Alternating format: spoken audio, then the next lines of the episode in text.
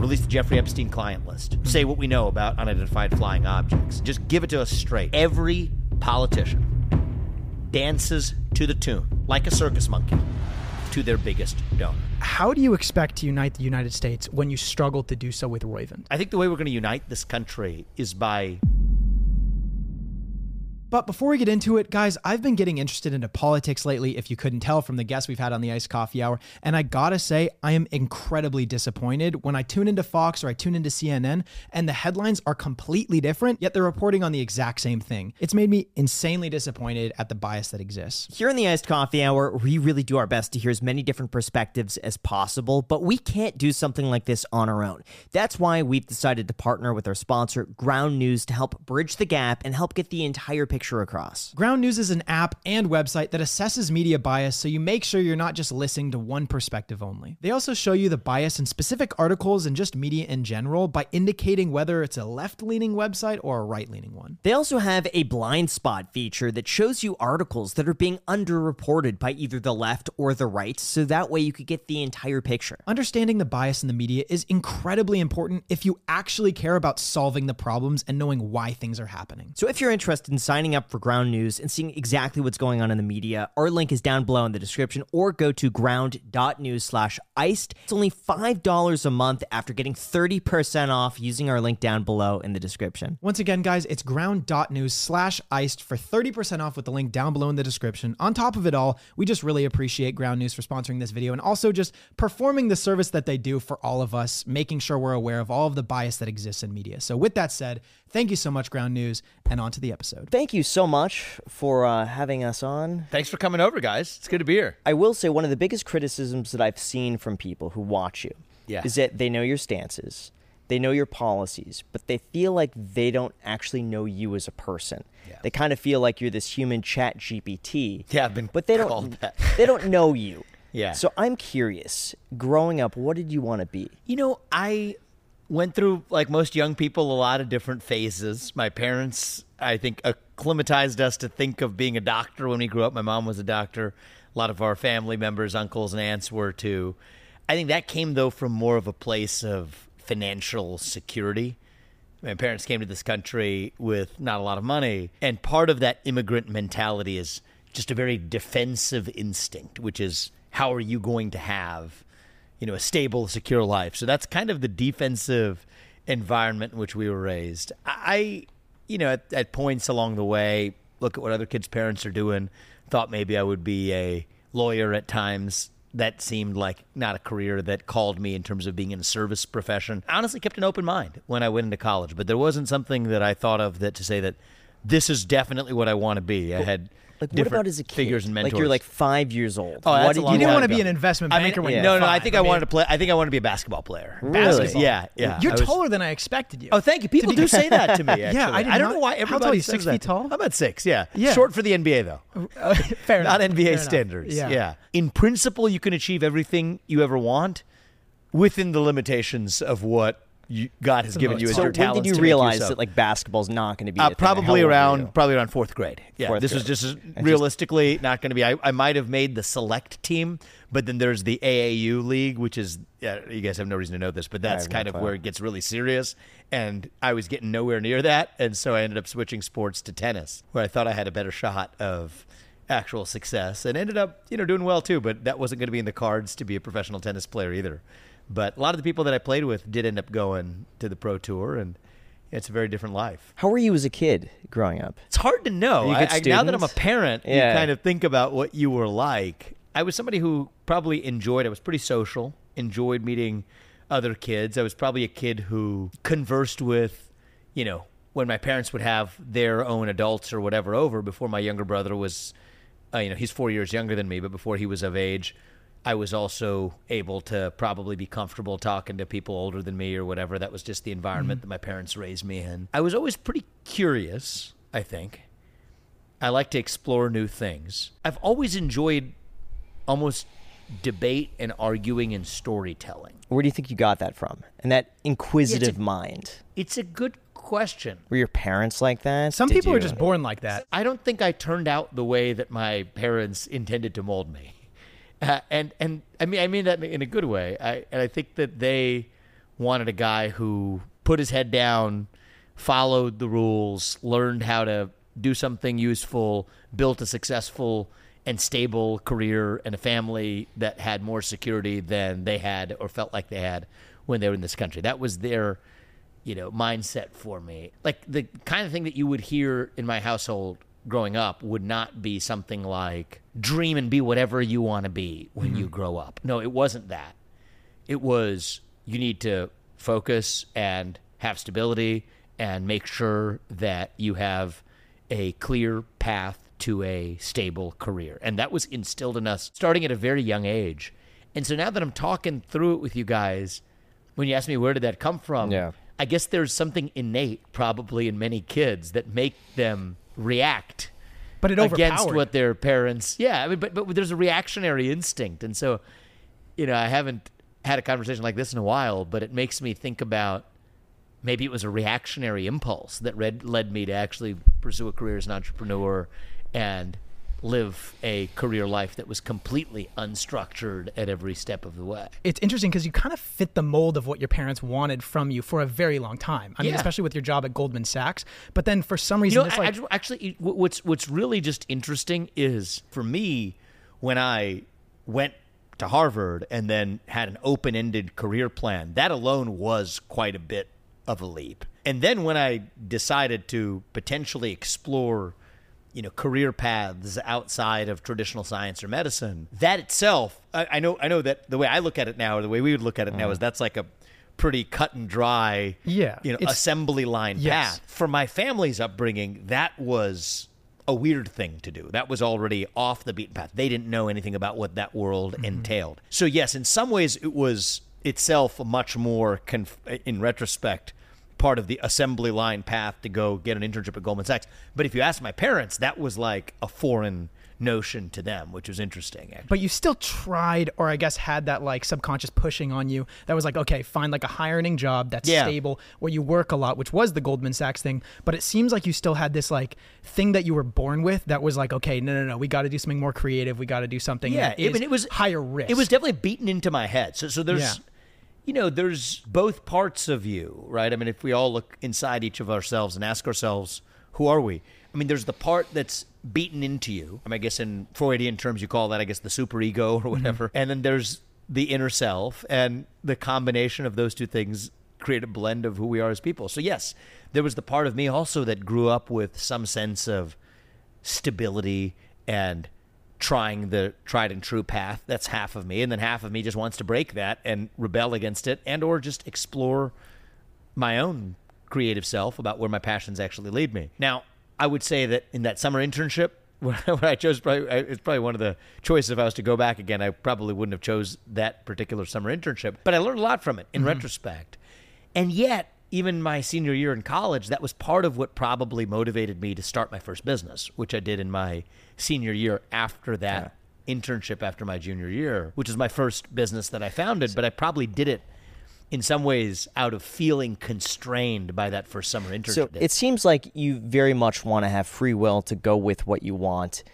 Did you ever get in trouble with your parents growing up? yes, I mean, like, but like not in, nothing, nothing you were extraordinary. fairly Yeah. obedient, right? Yeah. As yeah. kid, yeah, I mean, like I wasn't, I wasn't like, I wasn't the, I wasn't like a kid who, I, I was not the kid who ended up in detention. But you were That also highly opinionated. Yeah, I Like was uh, so very back in the day when you were a kid, did your opinions ever get you into trouble with your peers? Did you ever get into a fight or did you ever like get bullied or something? So I went to a public school from first through eighth grade. It wasn't a particularly great public school, but it was a public school that was the one we were districted in nonetheless. That was a place where actually being the straight laced academic, you know, put your head down, go to science class kind of kid wasn't actually particularly rewarded. Mm-hmm. And so there was probably one instance, this is what caused my parents to switch me out of that public school to go to a Jesuit high school. There was a flight of stairs. I was carrying my science books from class to class, got pushed down that flight of stairs, resulted in me probably, I mean, we think that was the cause about a few months later having to get a hip surgery. Who pushed you? It was a random kid. There's no Did you way have a a kid just history with this kid? Y- y- No, it's it, it's actually it's There's a actually really interesting. Yeah, yeah. it's really random. I mean, a lot of these kids grew up in difficult backgrounds. Yeah. So this is a school where a lot of kids in the classes they weren't in my classrooms necessarily, but were like one or two years left behind. There was a wing of the school called the success wing, which is the wing that they would tell kids like me to stay away from mm-hmm. because these are kids who may be 14, 15 years old, but are still in, you know, seventh grade. But they called it the success. They, that's wing? what that's the wing that they call. that sounds a bit want a counter. well, yeah, it is Jack. counterintuitive. Wanna- the wanna- success wing was I, I probably Yeah. went I went in there for one class ever, but the success wing was the wing that you stayed out of. But yeah, it's a place where you know you got a nerdy kid with you know glasses and carrying his science textbooks from class to class who's an academic guy. That's a target. But that was also a good experience for me because you know you're an outsider in that setting. That's fine. But I went to a different school setting where I was an outsider, which was St. X High School in Cincinnati. So that was a Catholic high school. Yeah. I was a lone Hindu kid, and that was also an interesting learning experience too. And so I've probably always been in settings where I have been comfortable, grew to be comfortable, I would mm-hmm. say, Yeah. In being in settings where I was, you know, often the odd man out. So and that's kind of was was my big part of my upbringing. What happened to the bully afterwards? I don't the guy remember. who pushed you. Yeah, I mean, I don't think it was like I didn't go running to a teacher. We didn't like. I don't. Really? I mean, it was. I think probably nothing. I can. I couldn't even remember who the kid was. It wasn't a kid who was in my classes or in, you know, because we were, uh, you know, they had slightly advanced classes or slightly remedial classes. There were different classrooms, but in between classes, it's the same group of kids going together in one school, and yeah, probably nothing happened. and you actually like tumbled down a flight of stairs. yeah, we were pushed down a flight of stairs. Wow. Okay. Yeah, I mean, it happens. It's the kind of stuff that goes, you know, growing up. It's probably the biggest instance of what I would call the closest thing to bullying that I experienced. But it was definitely something that, mm-hmm. you know, a teacher of mine then pulled my parents aside when they picked me up from school. They're like, you need to get this kid the heck out of here.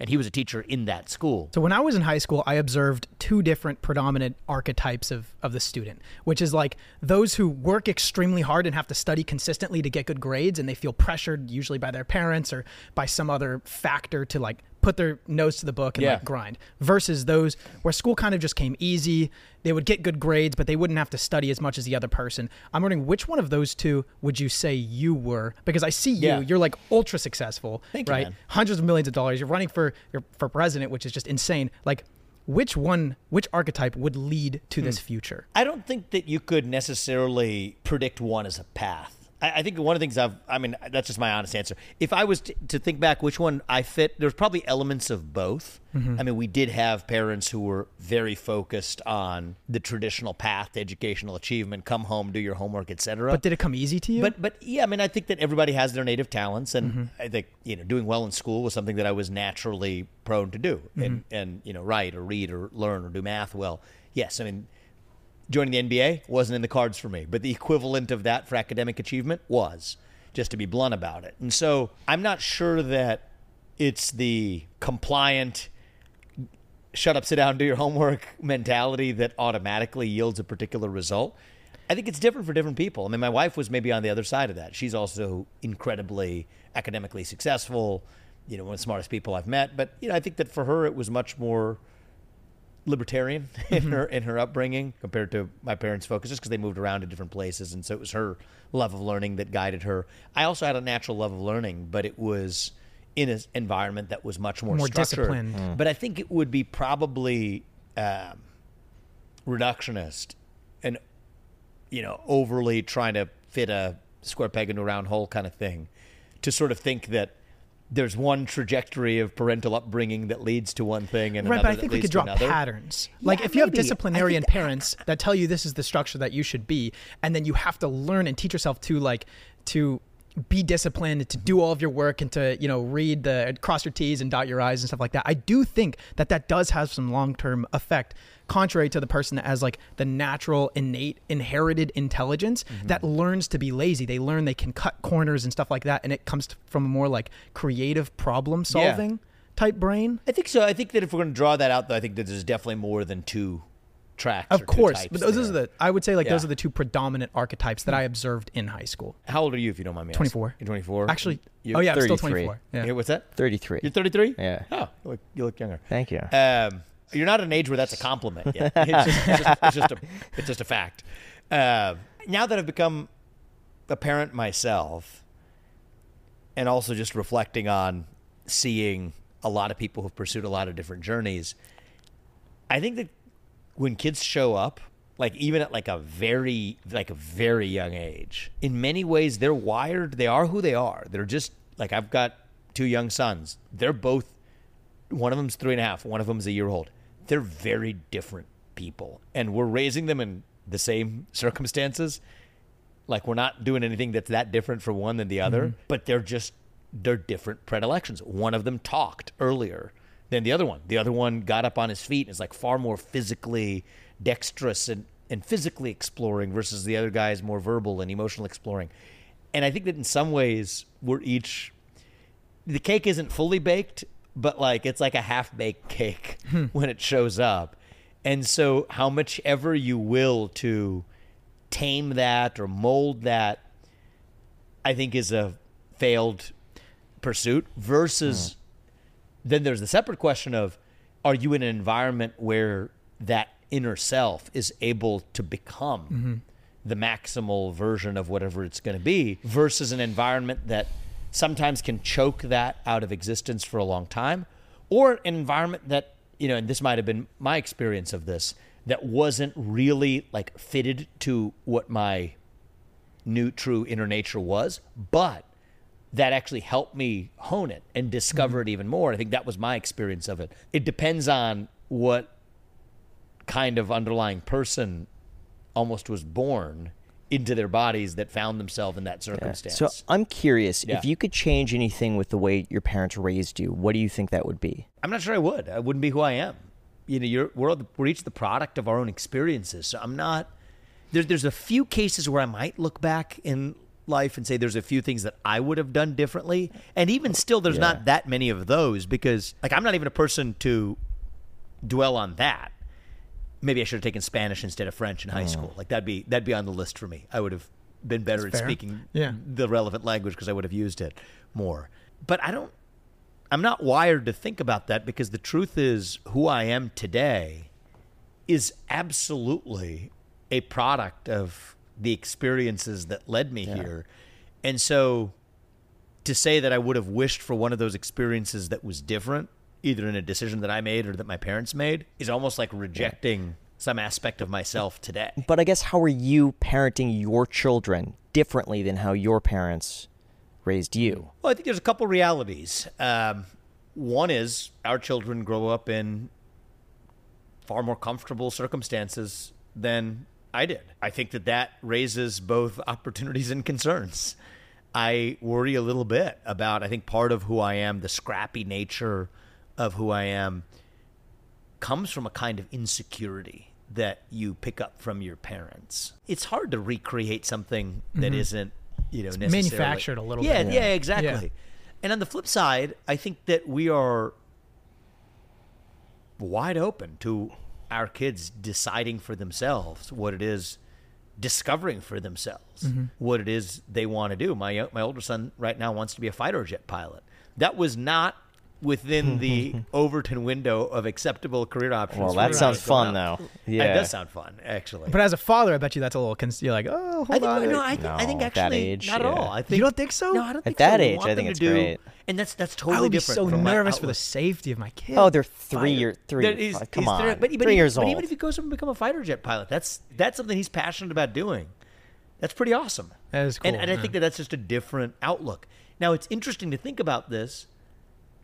I, I, I can't say that one of those approaches is better or worse than the other. It's just the nature of where we are in our lives versus where our parents were in their lives. And I'm a product of that upbringing that would bring up my kids in a different way than my parents did. But that doesn't mean that I wish that my parents did it any differently. Mm-hmm. If so that makes any for your kids, would it bother you if they wanted to pursue a career that made no money whatsoever? Like, let's just say I want to. totally fine with that. Okay. Absolutely. So it seems like your parenting style is like worlds different than the parenting style you were subjected to when you were a kid. Yeah. Because you're like, So do far it whatever you want, kids. Yeah. So it did I mean, do change whatever you you. want. We try to teach them. We, we, we do Right, our teach best to instill in them. and- Yeah, and, and also Yeah. understanding the consequences of their actions, but to empower them to be able to make those decisions for themselves. Interesting. Absolutely. But would you want them, if their future career made no money, would you feel good supporting them financially through that? Like, let's just say they wanted to be an artist. Let's Yeah. just say they made no money whatsoever, but they're like, I love art. I'm passionate about this. Then the money would have to come from somewhere. Well, uh, if you're a good artist, maybe the money comes from making Possibly, art. right? yeah. So, so there's that. So I think that there's a sweet spot zone for the optimal upbringing that you maybe be able to give your kids from a material perspective. I think that if you don't have enough money to send your kids to a good school and you're in a bad school district or whatever, and this is relates to some of my policy issues, which we can talk about another day, then I think that you're at a disadvantage. I mean, if you're not able to get the same kind or quality of education as peers your age, you're at a disadvantage. On the other hand, if you're raised in circumstances where you have nothing to actually aspire to because you're just showered and swimming in wealth that it crowds out your own ability to have hunger and scrappiness. And I've gone to college and law school and otherwise with people who fit that description. I think that's a kind of disservice that you can do for your kid as a parent, too. And so our goal for our kids will be allow them to have the true luxury. This is a real luxury to be able to pick the career that allows you to follow your passions without fear of putting food on the dinner table. But that doesn't mean that you have a right to fly around in a private jet. Right. Because of Do the you, career that you chose. do you think that might stifle motivation, knowing that there's always a fallback? Yeah, I wonder about it. Um, it might. I mean, I think that I think that that's a risk. You know, a lot of kids might end up. I, I know a lot of people who have ended up. I think some of them are in, even in my own extended family who ended up in careers that they're, they're like fine or perfectly complacent with, but isn't exactly what they would have chosen if they were following their true passion. They did it out of the need for achieving a level of financial security, and then they pursue hobbies that may more align with their passions. And, and nothing to say with anything wrong with that model. I, I suppose most people work for the sake of putting food on the dinner table, but make sure that work isn't the entirety of their life so that they're able to pursue their passions outside of work. I'm a little bit different. The path I've pursued is one where I don't really draw a distinction between work and hobby and passion and pleasure.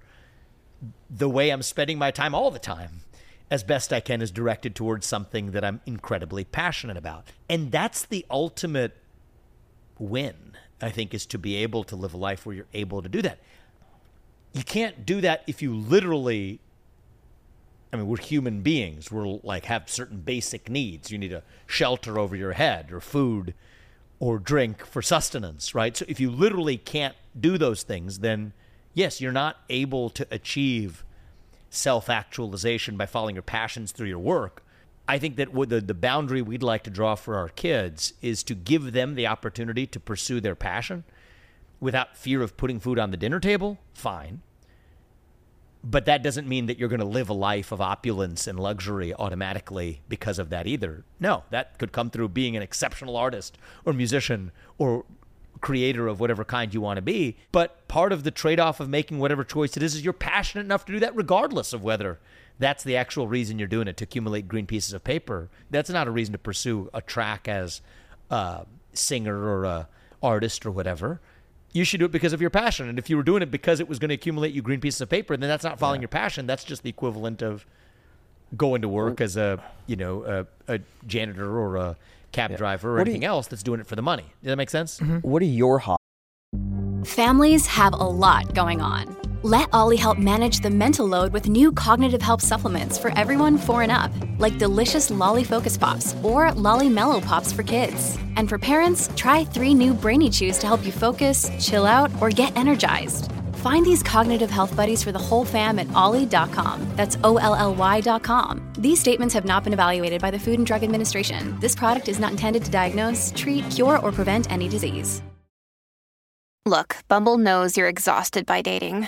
All the must not take yourself too seriously and 6 1 since that matters. And what do I even say other than hey?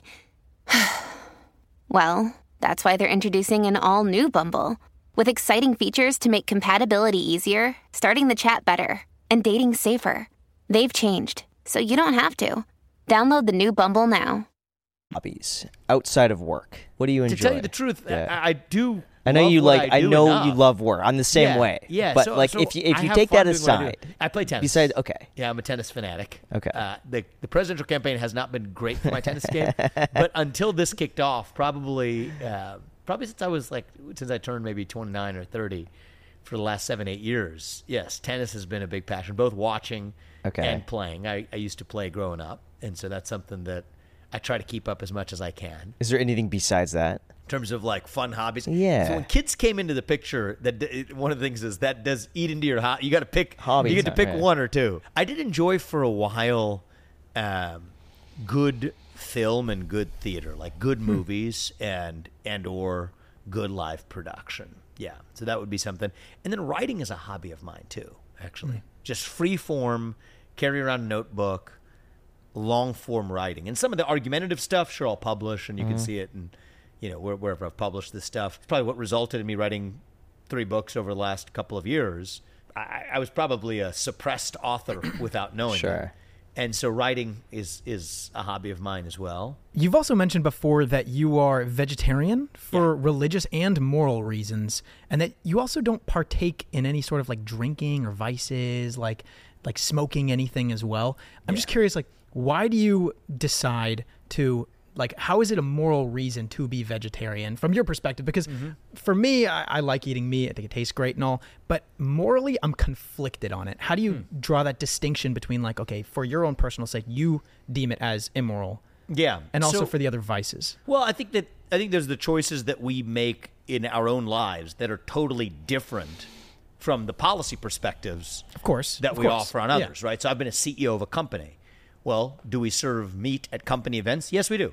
Because I believe that each person Mm-hmm. is able to make the choices that they deserve to make that's best for them. And certainly from a policymaking perspective, I'm a hard libertarian when it comes to people being able to make whatever decisions suit them and not legislating one form of morality. So put that to one side. I was raised in a vegetarian household, but the reason I remain vegetarian is that all else equal, I would rather not kill an animal for my culinary pleasure. If my life depends on it, absolutely. Not going to think twice. If my nutrition actually depends on it, like if, if I'm going to be less healthy in some way, absolutely, I would I would do it in a heartbeat, no problem, because I do think that that's a trade-off that's justified. If it's going to allow us to live a more effective life, then absolutely. So are there circumstances in which I would do it? Absolutely. But I'm able to get that in ways that don't require killing a sentient being. If I can do it that way, I'll do it that way. That's the way I look at it. And then what about the no drinking stance? I'm Have- not a, have I'm not a hard yeah. liner. I just Yeah. prefer not to be intoxicated. I prefer to be in control. Like that's just part of the freakish nature of my control freak nature of myself is I don't want to do things that like everything I want to do, I want it to be a conscious decision. When did, when did you make that decision? When did you realize that? probably like pretty at a pretty young age. I mean, I like to be in control of the situations that I'm in, and I think that I've seen what it's done to friends, and I don't care to subject myself to addictions that allow me to lose control over myself or who I am. Was there a But specific that's not a moral. That's not a moral Yeah. decision, right? I think there's nothing. There's nothing immoral hmm. about about having alcohol, or nothing immoral about smoking a cigarette. I mean, those are health decisions that you want to make for yourself. was there a specific moment though that changed your opinion on drinking or smoking? No, I don't think so. I think that I'm open minded. I mean, it's not like it's not like I won't have a sip of alcohol, mm-hmm. but it's like it's not like it's like poison. I have to like spit it out, right? But I just don't like being intoxicated, and I think that I did grow up in a household where neither of my parents drank, so maybe that was sort of an a, a natural mm-hmm. conclusion for me to come to. I also have friends who have become alcoholics and have suffered through that that reinforced my belief set as I grew up. It's the same part of me that likes to get a good night of sleep. I feel good and at my best the next day. Hmm. That I don't want to feel hungover the next day and I don't want to feel That's inebriated Yeah. when I'm enjoying life plenty as it is. I don't even drink ca- I, I rarely drink caffeine actually. I don't have coffee. I have enough Where, energy as it is. where does the energy come from? We recently had a guest on our podcast that said, what was it? Like of the uber successful, there is a very- Hypomania. hypomania. Yes. It's a very, very rare trait or gene that some people have. It's like a super gene where it means that you can get crazy energy off of very little sleep. I get I I for better or worse, I have a lot of energy. So you probably have hypomania. distance. Yes. Yeah, I don't know. I don't know about the term, but I uh, definitely am somebody who has a lot of energy. As long as I'm doing something that I think is worthy and interesting, Mm-hmm. yeah, I can run on very low fumes and be pretty high Who, functioning. so I'm curious, who else in your step of the family way. has that trait? My mom has that trait for sure. there we go. She Yeah. is uh, also not a coffee drinker Okay. and and like to tell you the truth, I don't know what would happen if I drank coffee. Like I think I might explode. It might. be just like I would I would love to see this. Yeah, it's, it's, it's probably not great. Even if I have like a tea, and It just I- gets you going. Gets it gets it's it's a little bit like I'm not even thinking Yeah. clearly. Especially if I'm like tired, like after not like a great night of sleep, but then have a tea. It's like oh no, I can't deal with that. I'd rather not have the caffeine, and I'm I'm good at So finding the. our prior inside. guest said that a lot of that is genetic. That you would I- I inherit bet that that trait is. from a parent or close relative. Yeah, I bet that's genetic. Interesting. Yeah.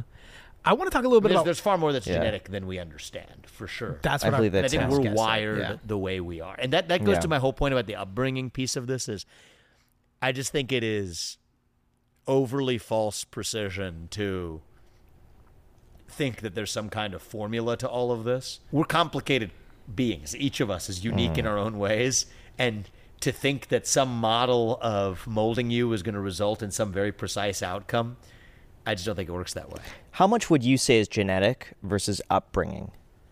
In terms of maybe someone's success, Mm-hmm. life, motivation, future. I mean, both are important, but I think that we would like to. The, the fairy tale side of us wants to say that you can achieve anything you want with your own hard work and commitment and dedication. The fact of the matter, that's not true. There's no chance I was ever going to make it to the NBA, despite the fact that I would have wanted to when I was in second or third grade. And so I think what I think of as this isn't exactly your question, but just to get mm-hmm. my own thoughts on the table is what do I think of as the spirit of what we mean when we say that in America? Hmm. W- Meritocracy or merit or unbridled excellence. What do we mean is whatever your God given talents are, and each of us, the three of us, I'm sure, have three different ones, whatever they are. Any two different people have different God given talents whatever your God given talents are, that you live in a society that allows you to achieve the maximum of your God given potential without anybody standing in your way. Right? So that's what I think about. That's what I think is beautiful about this country.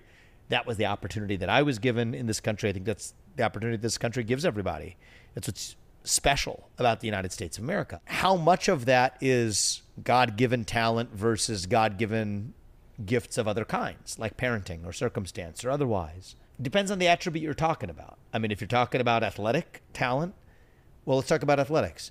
I think that if you want to be anywhere from the zeroth to the 70th percentile, most of it is probably just effort and commitment and passion and dedication.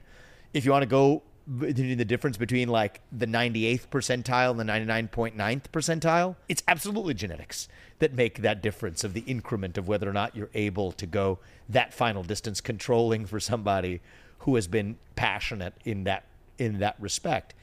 And so, so we could say that for athletics, but I think there's probably other domains of life for which that's generally true too. And so I hate to draw an overall rule of thumb, but we'll use the athletics as a model. It's probably not too far off the mark for other domains that we could think of too to say, if you want to be in the zero to 70th or even the zero to 90th percentile mm-hmm. of a given domain, which is to say you're pretty darn good, better than nine out of 10 people who do it, your effort and your dedication and your hard work and your passion and your upbringing and your commitment will get you pretty much as far as you want to go. But if you want to go to that final increment mm-hmm. of being that what we call we call it that for a reason freak of nature, right? I mean the people who are winning championships in athletics or comparable non-athletic domains, the true freaks of nature, we call them that for a reason, is that it was a product of you know nature actually. It's both. I feel It's like both. take Yeah, the Kobe definitely both. Bryant's. You know, it's yeah, I mean, no, just- I mean, yeah, Kobe Bryant. No matter, you could have somebody else.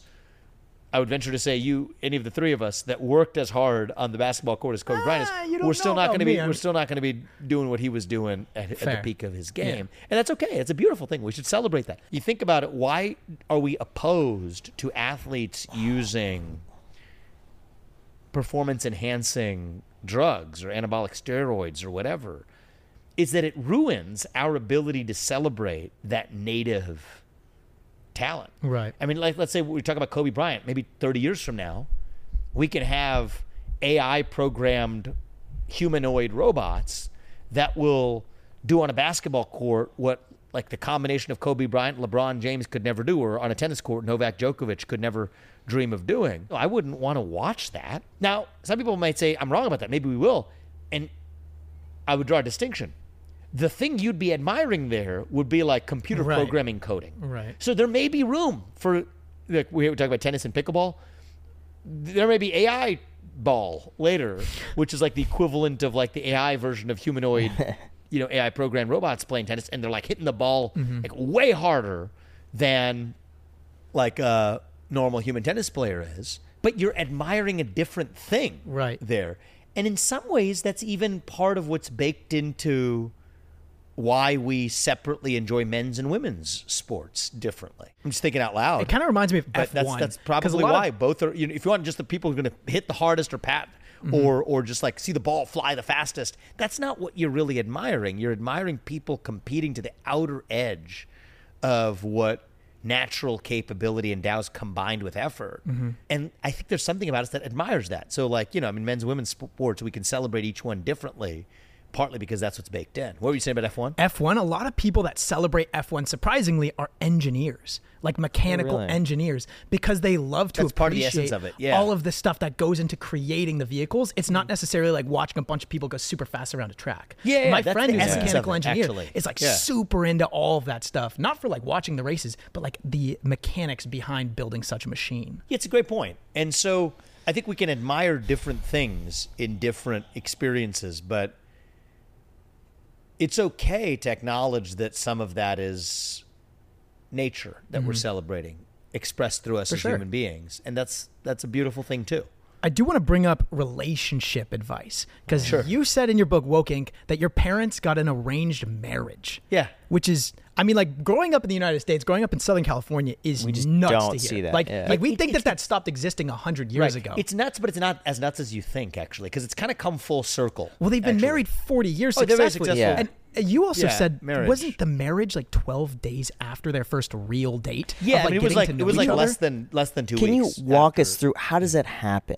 Yeah. So two families get together. They each They pick knew who each they other think before, how- right? What's the the, families process didn't know like? each other before, but they knew of each other like via via network. So so my mom was living up and growing up in Mysore, which is one part of India. My dad was in Kerala, and via family networks. And there's a lot of pre vetting that went into it. We're like, all right, they're both educated. They're both like even like there's not some major mismatch in height, right? Like like there's a lot of factors that go into this, right?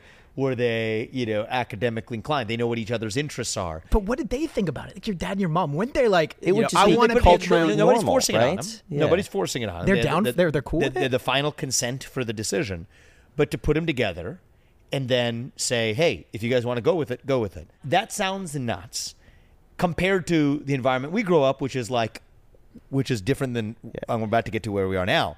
But the environment that I grew up in was one where you would date people that you might meet at school or at a bar or in a neighborhood or whatever and have an organic interaction that guides you. All the way now to Gen 3 where you have an algorithm that asks you for your preferences and asks you Then about it's your just height. like right or left. Yeah, It's exactly. just like the And- bar but it is seem set. so that effective, which is seems- weird. That's exactly. So that seems a lot more similar to me than like to to what my parents' arranged marriage was. You're arranged by AI today. Mm-hmm.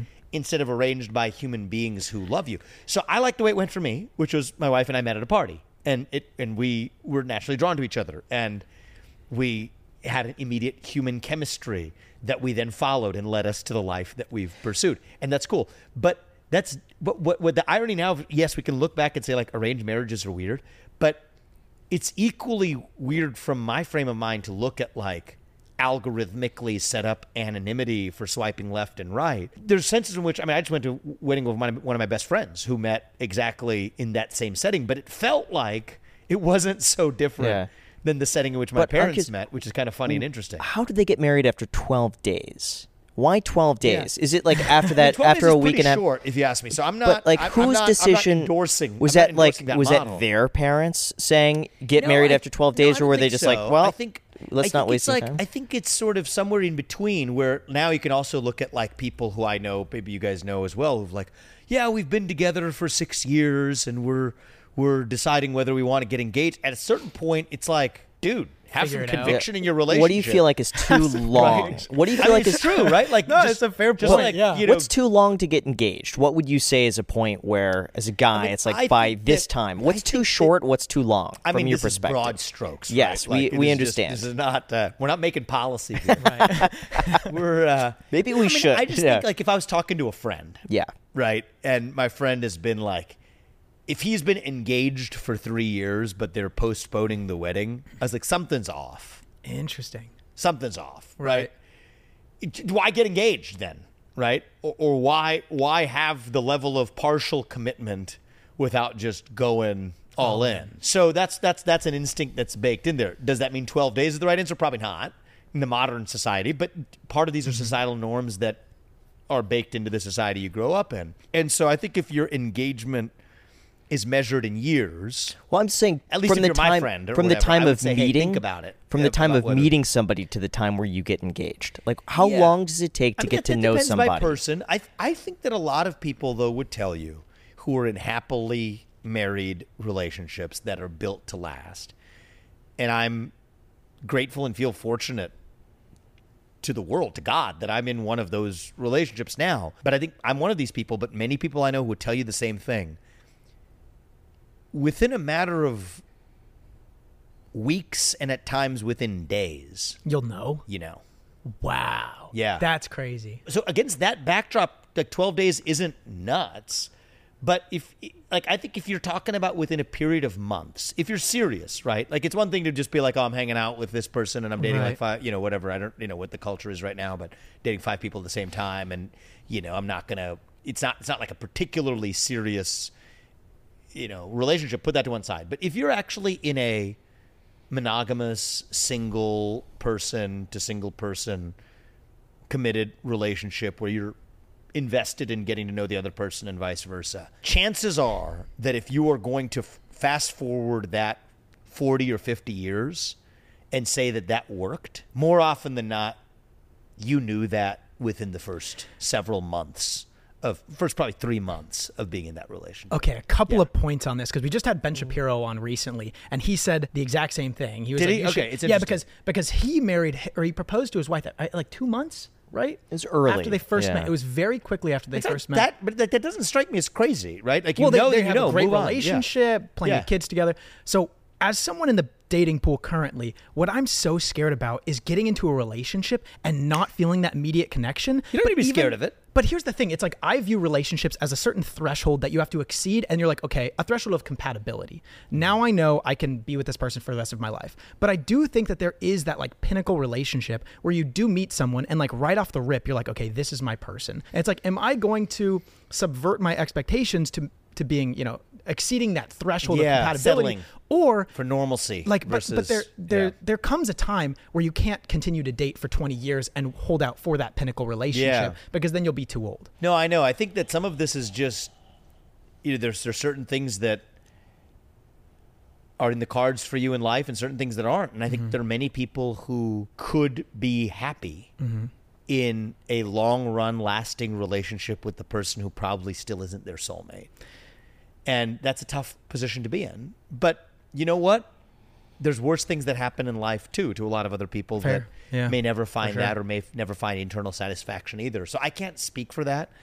One of the things I am most grateful for in my life is that I was in a position to say that very quickly, here's a person I met, and this was made to be, and it's obvious within a matter of months, and so we're just, you know, fate is sealed. I wish that for every person.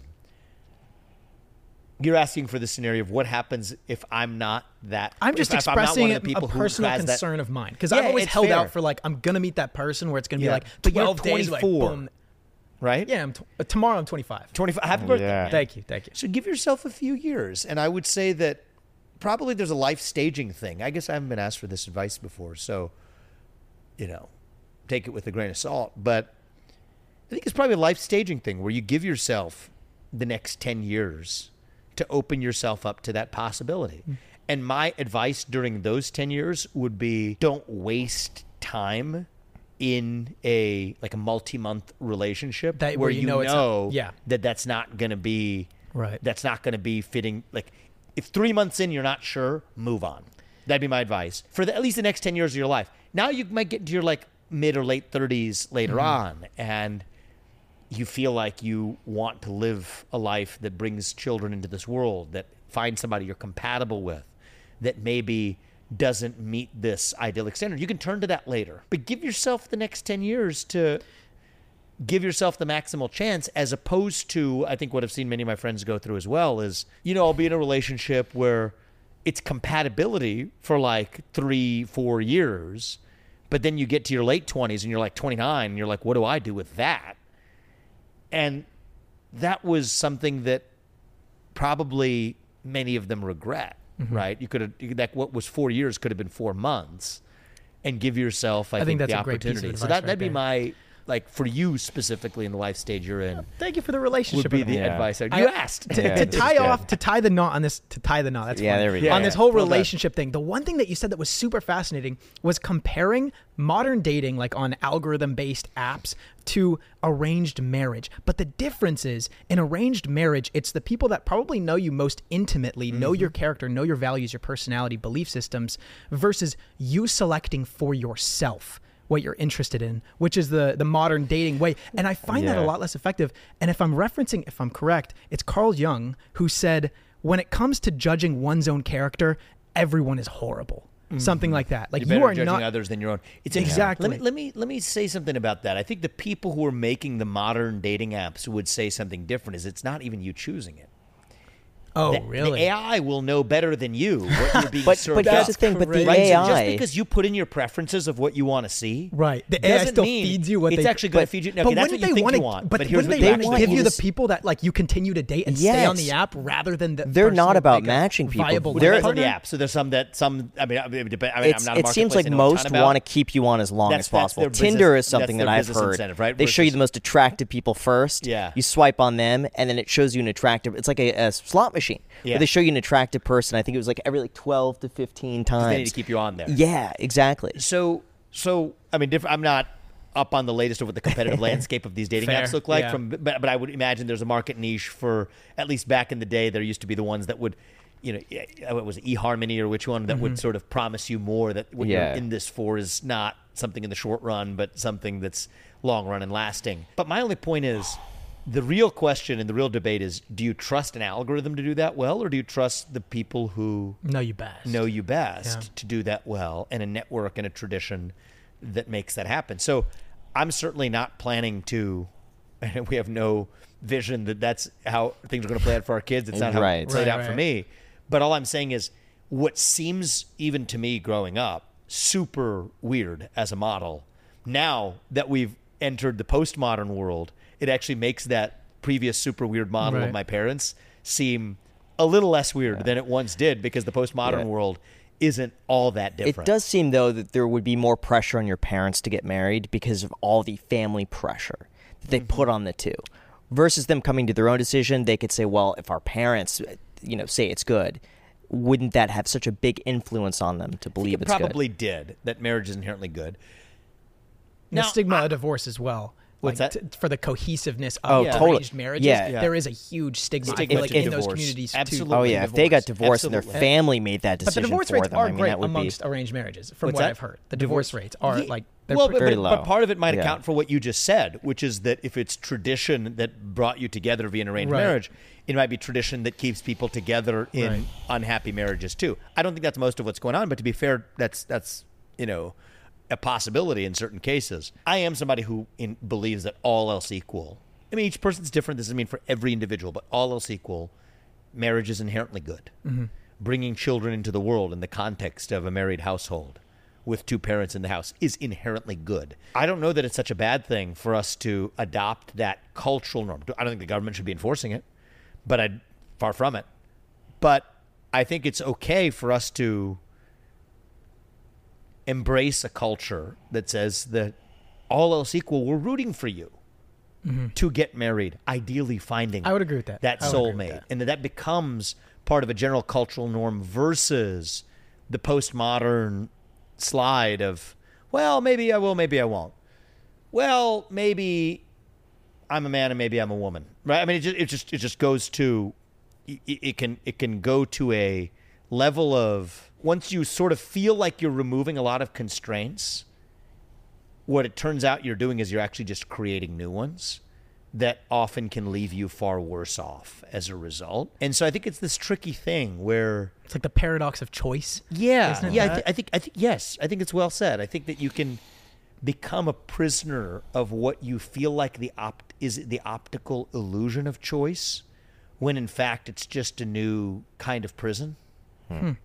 And so I think we need some level I think I think we probably benefit with some level of default structural norms in a culture, in a mm-hmm. society that we still have the freedom to opt out of. For sure. And I think that's probably the optimum that I would want to create for my kids and not just using governmental power, but as a cultural norm, I think that's a good thing in our country to create a certain default ordering. But there's always going to be people for whom the right answer still isn't fitting in that order. There's still a path to opt out. And, you know, I guess that's probably what my parents had, right? I mean, if my, my mom or my dad, either of them said after those 12 days they don't want to do it, mm. nobody was going to force them to do it. But there was a heavily, you know, heavily culturally informed expectation that there's a good chance this is going to work. And as long as you have that opt out, now there's not we're just talking about marriage. We're talking about really anything, mm-hmm. right? That if you're a man, you dress a certain way. There are certain you compete in certain sports in certain ways. But if you're a fully grown adult and you want to do it differently, we're not gonna stop you. Right. No one's Right. gonna come to your house with the handcuffs and say you can't do it. But that if you bastardize and pervert that fetishization of choice to say that there's no default norm at all and there shouldn't be those defaults, I think you're just creating a new form of oppression and depression Yeah. as a consequence. And I, I- think that's I, I- think we're we're veering too far in that direction. I direction. agree with that, but I also think that we do need to appreciate those that do go away from the norm. Whether or not we like embellish it and like, you know what I mean, like recommend it is a different thing, but we do need to appreciate and respect the uh, you know, the abstraction from the norm. Yeah, of course. Yeah, Do for you mind those if for I- those who, for whom that's the right choice. Okay, so now we're gonna go into a more of like a policy thing. By the way, I read Woke Inc.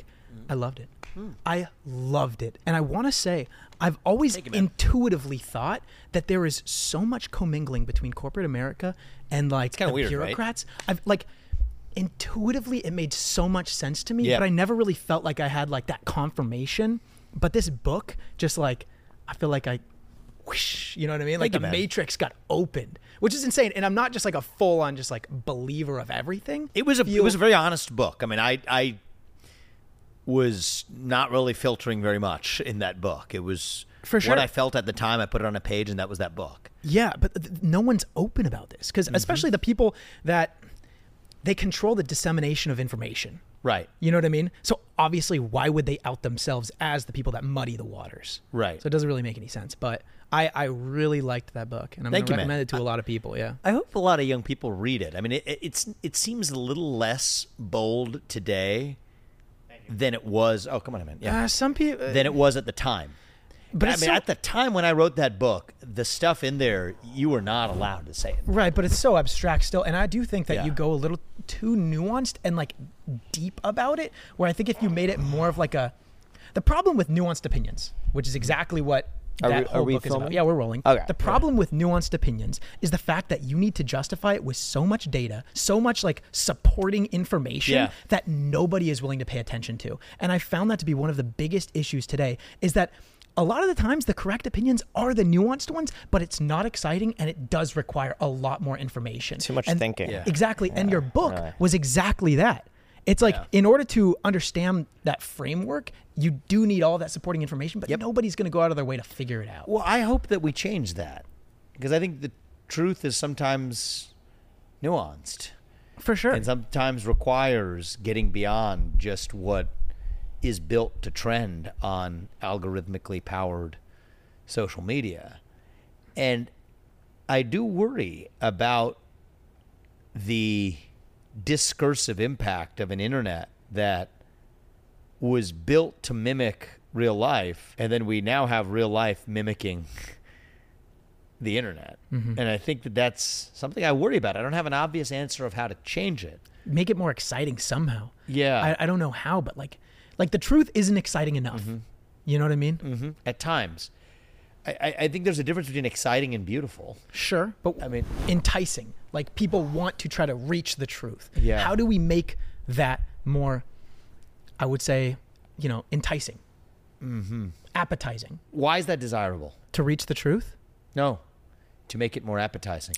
Because then I think Because people it- it- digest it. I think it's people are more receptive to surface level basic ideas. They don't need to think too much about, uh, but that interests them. And so, how could you get people interested in something if it takes too Yeah. much work? If it, I mean, it's, it's it's a kind of an age old question of like, what if you have a good product, but you don't market it well? Yeah, yeah, that's a good. What's the point of having a good product? But Right. you got to you have to operate within the constraint of making sure the marketing of the product doesn't change what the product actually is. And so, you know, th- the truth in this particular case, a deep debate about cultural and political, you know, circumstances in the United States in the year 2020 when I wrote that book. Is there a more effective way to market that to reach a larger number of people without changing the underlying truth of what you're communicating. I'm sure there is, and I'm sure mm-hmm. that I probably have been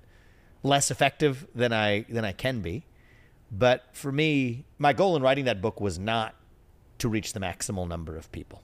It really wasn't. It was to it was, in practicing out a hobby.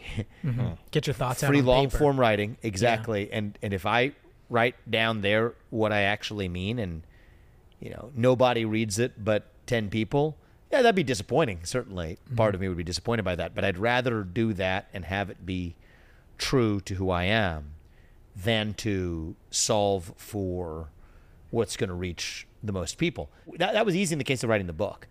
Where it actually becomes a lot harder is on a presidential campaign Yeah. right? Because there, I mean, this is one giant popularity contest, is what this feels like. Actually, it's it's not what I expected. I I think that policies have less to do with it than I expected coming into this. so, what do you think is the most important factor? I'm not sure. I'm figuring it out right now. But policy To uh, be for- beholden for, to me, super policy is very probably. important. I mean, I think that money's money's the most important factor. Mm-hmm. I mean, money is To be a- to like be a tactically for super tactically the PACs. most. I, it's not what I think should be the most important factor. There's two different questions. What I think should be the most important factor versus what is the most important factor. Hmm. And I think that there's a big gulf between the two. And the reality is, I'd rather kind of do it like I did with Woke Inc. to make a bet on the universe and on the country and on our Mm-hmm. process to say, I'm going to speak my convictions, and maybe people will hear them and maybe they won't. And if everything works the way it's supposed to work, then that means that if that's what the people of this country want, I'll be the next president. I, I feel good approaching it that way and that I can put my head on my pillow at night regardless of the outcome. There's a version of the world where that just doesn't work.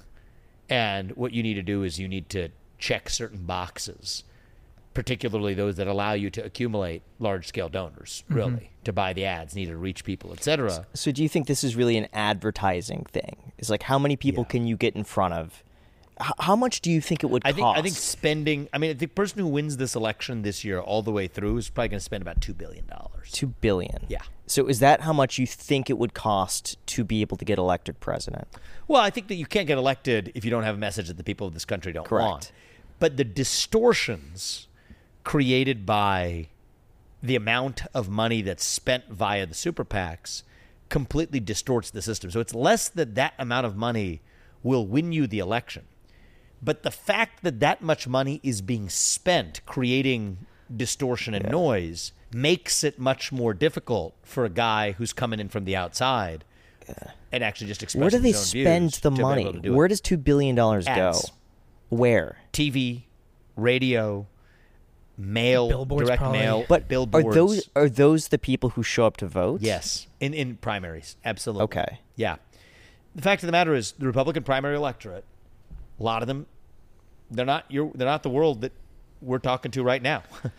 it's people who watch old school cable television. That's where they get their news and old school radio, like AM, FM radio. Mm-hmm.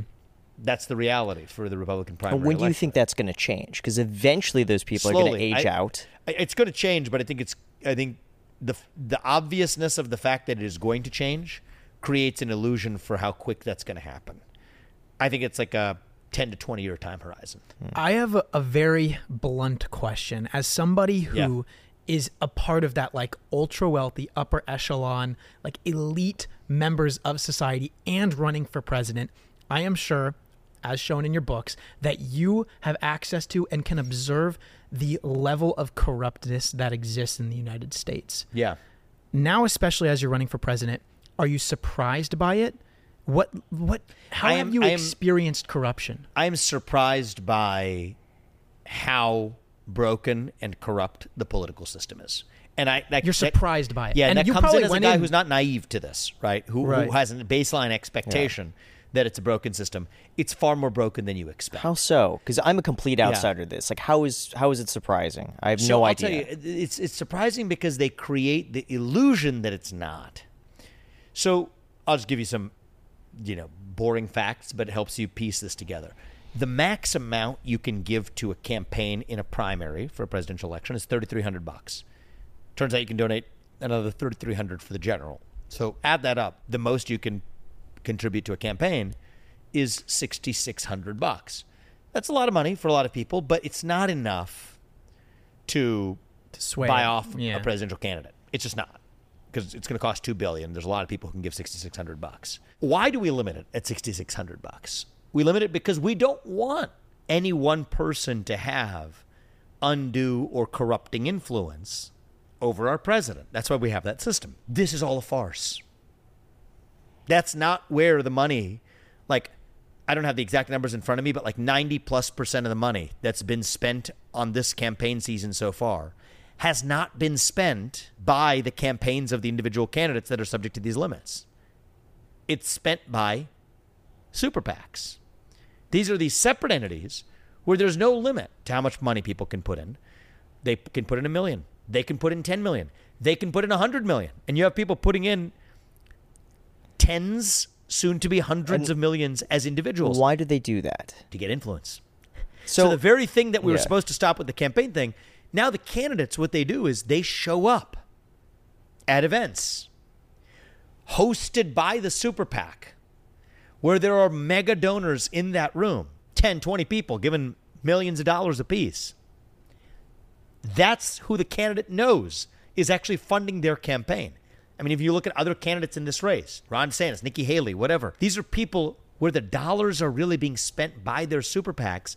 The candidates know who's the super PACs are. And I'm not saying these candidates are good people or bad people. It's a broken system. Uh, Many of them are good people tainted They're by this broken capitalizing system. it, right? They're playing the game as it's as it's currently played.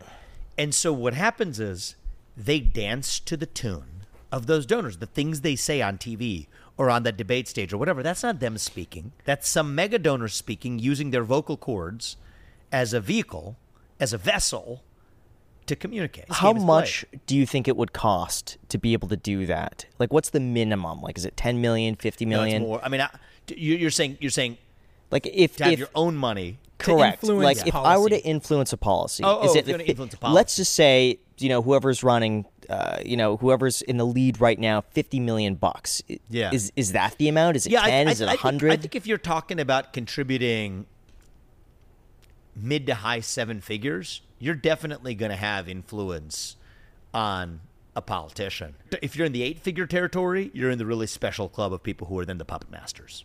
So the people who can write eight figure checks, they're the puppet masters. is are these companies or people? People. What is the message that they're trying to get across? Usually, is it Depends on what their self interest is. I mean, different people have different self interest. deregulations in their industry. Yeah, or, or, or actually even just pet policies that they consider to be their version of what makes for a better America. That's actually the thing. Is it's not exactly as you'd expect in terms of it all being directly relating to like their business interests. Sometimes it is. Mm-hmm. Sometimes it is, for sure. But if only it were that simple.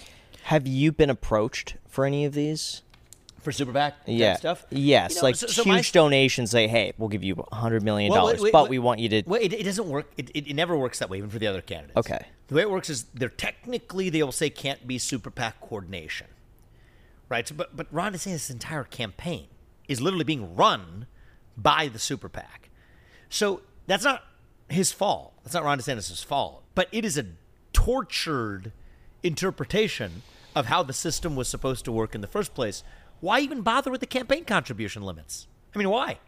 If the candidate's entire the bulk of his campaign can be run by a super PAC. Like most of the staff is hired by the super PAC. The ads are all being bought by the super PAC. And you know who the super PAC donors are, and you show up at their events to raise the money. Why bother with the farce? Mm-hmm. So, so the beauty of our system is supposed to be that every citizen's voice and vote counts equally, regardless of the number of green pieces of paper they control, and that culminates in the ballot box. That's a farce. That's just not the system we have in the United States of America. And the worst part of it is we create this myth that that's how it works, when in fact that's not how it works. And so every politician dances to the tune of their biggest donor. It's like as the sun rises in the east and sets in the west, it's like a law of nature. Mm-hmm. Every politician dances to the tune, like a circus monkey, to their biggest donor. Now, in my case, that biggest donor is me. I- I- and if you're investing in your own campaign, the way the rules work is that the 6,600 limit applies to everybody else. But if it's your own money, you can put in an unlimited amount. Mm-hmm. So I've put in over, I think, 15 plus million. I have to look up the exact number. It's over 15 for sure, million dollars into this campaign. Well, I'd rather do that than be somebody else's circus monkey. But it is a broken system. And it is the dirty little secret in American politics.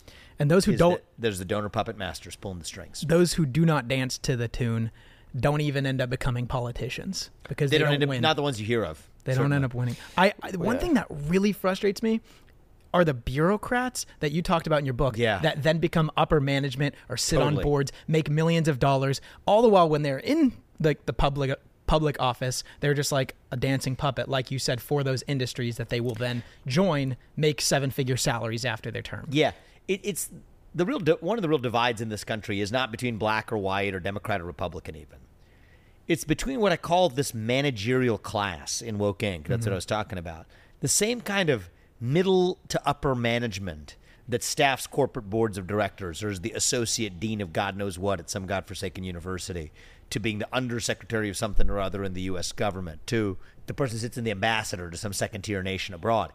It's the same horizontal pool of people that are crushing the will of the everyday citizen. And I would put the super PAC puppet masters in that category. Do you find that there's a balance though between going with some of these large donors and getting your own message across? Like, let's Well, just say that's the I- I only wanna way to get my own become president. across. That's but, what I'm doing. But let's just say that's the only way to be president is that Yeah. you have to get these donations. Do you find there to be a balance between it? I think that that's Because otherwise, then you then I it mean- might never happen. Yeah, that's that's so that's what I was saying. It's one thing to write Woke Inc. Like that was easy for me. The hard part is if your mission is actually to change this country, you got to be oriented towards your ends. Now, I'm being an idealist about this, but my hope is in the modern era versus at least even seven, eight years ago, we can reach people directly through other mediums. That's why I'm talking to you guys. I'm talking to other people, reaching people directly on the hope that we can still break that system. So I'm running against that system. I'm not running against any other candidate. I'm running against that system. And because I've been blessed to live the American dream in this country, I have you know real resources to be able to put into this in a way that somebody who wanted to challenge the system without those resources couldn't. So I don't want to compromise on principle there. Are there people if they if people want to support me in whatever way, I'm not going to change what I say for them, and they know that. I'm not dancing to anybody's tune. But if people want to support me, great, I'll take it. But I'm not going to play the game that the other candidates play in in becoming circus monkeys. but we will find out whether that's a successful strategy or not. What would you do if that doesn't work? I'd reflect on it and think about how else we reshape and fix a badly broken system, which is what we have today a badly broken system. And so, right now, I, my, my heart says we're going to be successful. But there's no point in speculating. I'm going to keep doing what we're doing exactly the way we've been doing it. And another you know, seven, eight months, it's going to be very clear whether I'm the Republican nominee. And in another 13 months, it's going to be clear whether I'm the next president. So I'm not naturally a plan B kind of person. So we're going to carry that track and see see how far it takes us, which I think is going to be to success in reviving this country. But if it's not, and the broken system is as broken as it is, that stops an outsider or anybody else coming in, play by the rules, but be able to get elected without playing the donor puppet master game. I think there's a lot of soul searching, not just for me, but for this country, on how we break that system. It is corrupt and it needs to change. I'm curious, why do so many politicians have all of these campaign promises before they get elected into being in public office? And then all of a sudden, when they're in public office, nothing changes. For example, Trump on the wall. For example, Hillary Clinton saying that everything is wrong with, with public policy, everything's wrong with politics and the bureaucrats, but she's been a career politician, the same as Joe Biden. Like, why do they blame everything yet change nothing? Mm-hmm. Is this because of that? Distortion from their donors and they promise all these things to be appetizing to the to the, the, the voters plebes, and then yeah. all of a sudden like they just I think it's are a big part of it. towards their I think donors? it's a big part of it. A lot of it's a deflection tool to be able to, you know, advance their own political goals when in fact the things that they need to get done are the ones that their donor masters have told them to get done.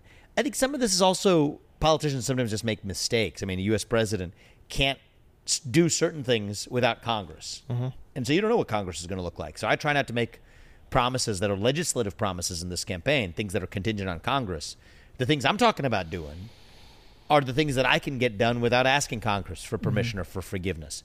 Shut down a lot of those excess bureaucratic agencies. Lay off 75% of the useless federal employee headcount. 25% of the people can get the rest of the job done. These are things that I'm going to be able to get done in my capacity as U.S. president. And the fact that I don't have promises that I've made to donors about very specific things that I'm going to do. No, the promises I've made are the ones that are transparent on media and social media to the American public every day. That's what I hope will be what allows me to succeed in a way that many of these politicians of yesterday have not. And I do think it's going to take an outsider to do that. I also think it's going to take somebody coming from the next generation to do it. I agree. I, I really do. I mean, I it's agree. our generation, your generation, that's going to bear the brunt of the thirty-three trillion dollar national deficit that we have, and so on. And so, I think it makes sense right now more than ever to have somebody from the different generation, No, from the next I'm curious- generation, to lead us. Where do you feel like your weak spots are? Where are your blind spots? Hmm. By definition of their blind spots, you know, You don't know about them. I get yeah, it, but let me think about that. because I've heard a lot of people mm-hmm. say experience. Yeah, I, I think I think that's a big one. I mean, I think that But that's the oversaid one. Yeah, I think it is the oversaid one, but I think it's a legitimate question. I mean, I think that even for a lot of people in the Republican primary base who, who view me favorably, I think the way they view me right now, you know, we're sitting in October, we got time to evolve this. Many of them didn't know who I was six months ago, but right now, I think many of their headspace is great young man, breath of fresh air. That's what I hear a lot. Such an important voice in this race, and I'm glad you're running. And thank you for making the sacrifice to run. And you have a bright future ahead. And whether you're president or something else, I'm so glad you're playing a role in our country's future. That's that's that's where the headspace is. You know, there, there's the you know eight percent of people out there, ten percent of people out there who are already supporting me. That's good. It was zero percent in March, so we've made some progress. But the big obstacle is getting people from seeing me as a, you know, nice young man with great ideas and energy and youthful spirit who has a bright future ahead and has a role to play to say that's going to be the guy who's my next president. And I don't think that we have grown up in an era where people are used to seeing somebody who's 38 years old be the next president. But frankly, we live in an era. I mean, you're a creator. I, I respect that about you, man. But Thomas Jefferson was a creator. He was hmm. 33 years old, same age, when he wrote the Declaration of Independence. And he invented the swivel chair while he was at it. Right? And Thomas Jefferson wasn't alone. I mean, Benjamin Franklin invented the Franklin stove, the bifocal spectacles, a remedy to the common cold. We don't have that spirit in this country anymore. And I think that it doesn't have to stay that way. We can bring it back. But that's my job to get done. If we get done, I'll be the next president. And that's the work that I have cut out for me in the in the next few months ahead. Do you feel like you have any other weaknesses though? Yeah, I'm sure we all have, you know. You, so, so do you mean substantive weaknesses or electoral weaknesses? Substantive. Subs- yeah, yeah, like in terms of being an effective president. correct. I mean, countless. I think I think we all do. Let me let, uh, uh, from a personal perspective. Look, I'm a guy who has in my career been fortunate to work with very bright people in building the businesses that I've built. That was part of my philosophy. Hire people smarter than you or more talented than you in whatever domain I can find them and need them. And when I look back at the people who I've built my businesses or enterprises with, these are some of the most talented people I'll meet in my life. Chose them intentionally with that basis because we started from scratch to build up. I think coming in and running the executive branch of the government with millions upon millions of pre existing employees who are there not based on merit, but based on civil service protections and other factors is a different game than being a creator from the ground up. And so I think that that will be a new experience mm-hmm. for me, one where I can't alone rely on my entrepreneurial experience to do it. Now, I think that that entrepreneurial experience provides some real advantages yeah. that people otherwise coming from within politics or bureaucracy don't have. But I think the best you can do about your limitations is at least to be aware of them, humble about them. One of the ways that I did build my businesses was to surround myself with people who would challenge me, not just people who were yes men who agreed with me, people who shared the same principles and mission mm-hmm. and who are skilled, but often will disagree with me and be unafraid to challenge me to be the best version of myself as a leader I possibly can be. And I intend to lead the federal government the same way as well. Do you think the government has recovered alien spacecraft? Have they identified, w- was the question, unidentified flying objects? or Uh, alien, alien spacecraft, spacecraft. or Well, evidence flying objects, evidence sure. of aliens. Yeah. I, I would say evidence of aliens, I don't know. So, so the question I'm answering yes to is have unidentified flying objects. Yeah. If you did discover aliens, do you think it would be in the public's best interest to know about it or not? I think it's the public's best interest to know what the government knows. There are almost I no agree. circumstances in which the government should be hiding something But from the I public. but let's say that would cause public panic. Do you believe that maybe it's See, it's worth I, I think withholding? I think there's so this is this is an ancient debate from the era of Socrates and Plato to even the COVID nineteen and climate change alarmism era that we're in today. There's no such thing as a noble lie. It doesn't exist. People think they're telling a lie to be noble because the public can't handle the truth. We can handle the truth. We require the truth. And the reason people don't trust the government is that the government doesn't trust the people back. And so, if there's one thing I will bring to the table, we'll be transparent, tell the truth about everything. Release the Jeffrey Epstein client list. Say mm-hmm. what we know about unidentified flying objects. Say what we know about how many federal agents were in the field on January 6th. I mean, just give it to us straight. What do we know about the vaccines before they were rolled out for COVID 19? Just be straight with the public. Release the Nashville Transgender Shooter Manifesto. Mm-hmm. Transparency. Anytime a government official has pressured a private actor to do something through, through the back door that the government couldn't do directly, release it. Make it known to the public. When the government controls like where they choose to be honest and and where they choose to lie, I think that's hard to draw that line. And I think that they've been a little generous on their side with it. Yeah. Um, you s- decided to step down from Roivant because of your non-acknowledgement of BLM and you know post the George Floyd tragic death. And You- broader stakeholder capitalism and, and corporate social responsibility garbage, all that. Exactly, but currently you're kind of campaigning based off of being a huge like uniter, right? Similar to what Obama was trying to do, which is like be the great uniter. How do you expect to unite the United States when you struggle to do so with Roivant? Well, I, actually think that's a good, challenging question to ask. The mission is different, right? The mission of Roivant was to develop medicines for patients who needed them that the rest of pharma had ignored. And so we actually did unite the company around that mission, even though there were people on both sides mm-hmm. of a political question related to Black Lives Matter. Now, my job as leader of the President of the United States is to unite this country around our national values. So it depends on the mission that you have. So it's it's more that I fulfilled that mission. In my seven years as CEO, I oversaw the development of a number of medicines, five of which are FDA approved today, one of which is life saving therapy in kids, another for prostate cancer, another for women's health conditions, endometriosis, uterine fibroids, and others. That was that mission. Now I'm on to a different mission. And I think that the Obama or Biden version of national unity, it's fake. I think their model of national unity is just getting other people to believe what they believe and trying to get the other side who disagrees with them to compromise and then sing hand, hold hands, sing kumbaya. That's not how we're going to get to national unity. I think the way we're going to unite this country is by reviving the ideals that we share as Americans all the way going back to our founding. And mm-hmm. those are extreme ideals. It's not through moderation or being a moderate. It is by embracing the extremism of those ideals, free speech, the idea that you guys get to speak your mind as long as I get to in return. That is a radical idea.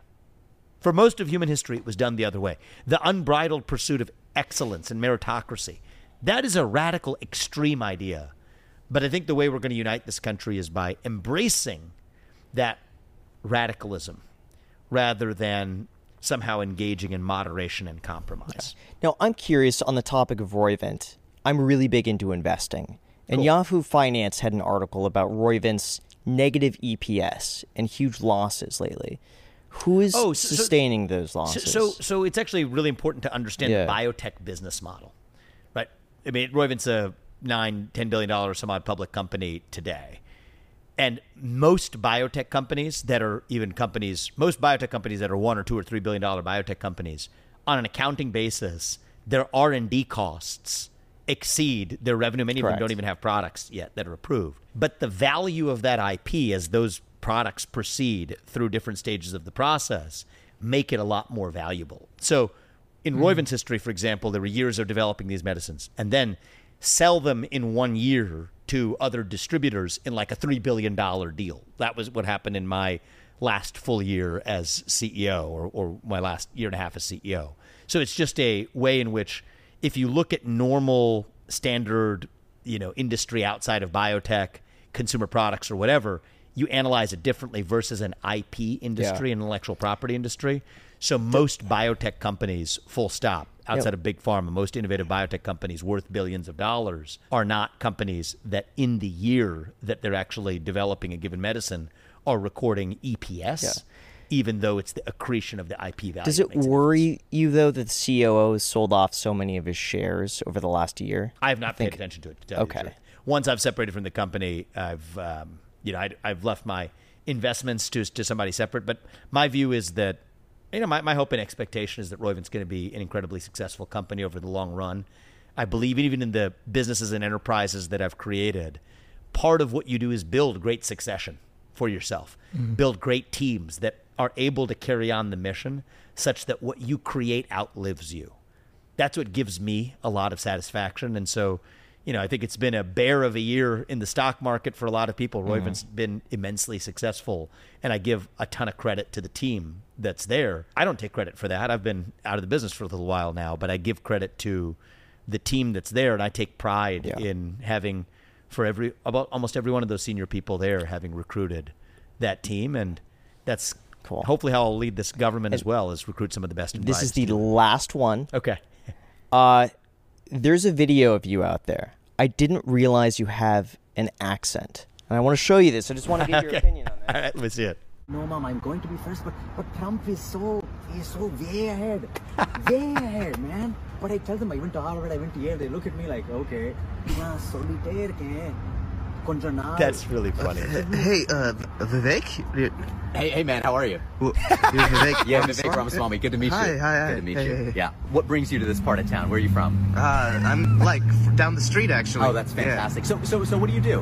Uh, I'm a student. I want to uh, play basketball. It's fantastic. So, when you have, you know, you can be a cornerback, you can be a wide receiver. It doesn't really Uh. matter. The great thing about a meritocracy is if you're really good, you're going to make millions of dollars. And if you're not, you're going to get cut from your team. Probably not going to have any friends. Probably not going to get any girls. But that's the great thing about capitalism, right?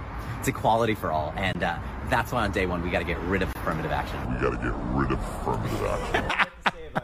That guy's pretty good. His, Yeah, I- his actual Vivek voice is very good. it's really good. He oh my like- gosh, yeah. That's- so this wait, guy that- might that's- have a that's might not have a future career. Is that not you? I mean, I wish I was in my twenties. that guy's pretty good. Yeah. So maybe, maybe when uh, when they're looking for people to mock me on SNL, he'd be a pretty good. I'd That's give- a good I, point. I think he'd Yeah, be pretty good. SNL at needs it. Yeah. I'm going to tell you if you did a video with him and you brought him here, you'll get like 30 million views. We should bring Guar- track him down. Let's get the guy here. Guaranteed. I've never met him. I came across this a few days ago, and I wanted to show. you. It's pretty darn Yeah, good. this It's has gone viral. Good. We'll get that guy Yeah. here. That's really fun. He makes a living just off of impersonating. You know what? I'm happy to. I'm happy to have spawned, uh, you know, creative careers, and uh, you know, I give that guy some credit. I, I have a feeling, if we're successful in this, as I expect to be, I have a feeling that guy's going to be in employment for a long time to come. So I wish him well in his career. Thank you so much for your time. I really appreciate this. This has been it, such an honor. Thanks, guys. Cool. Thank, Thank you you for very coming over. Thank I you. appreciate it. Beautiful. Thanks. Thanks, I guys. I really appreciate your time. Sorry, we went a little later than expected.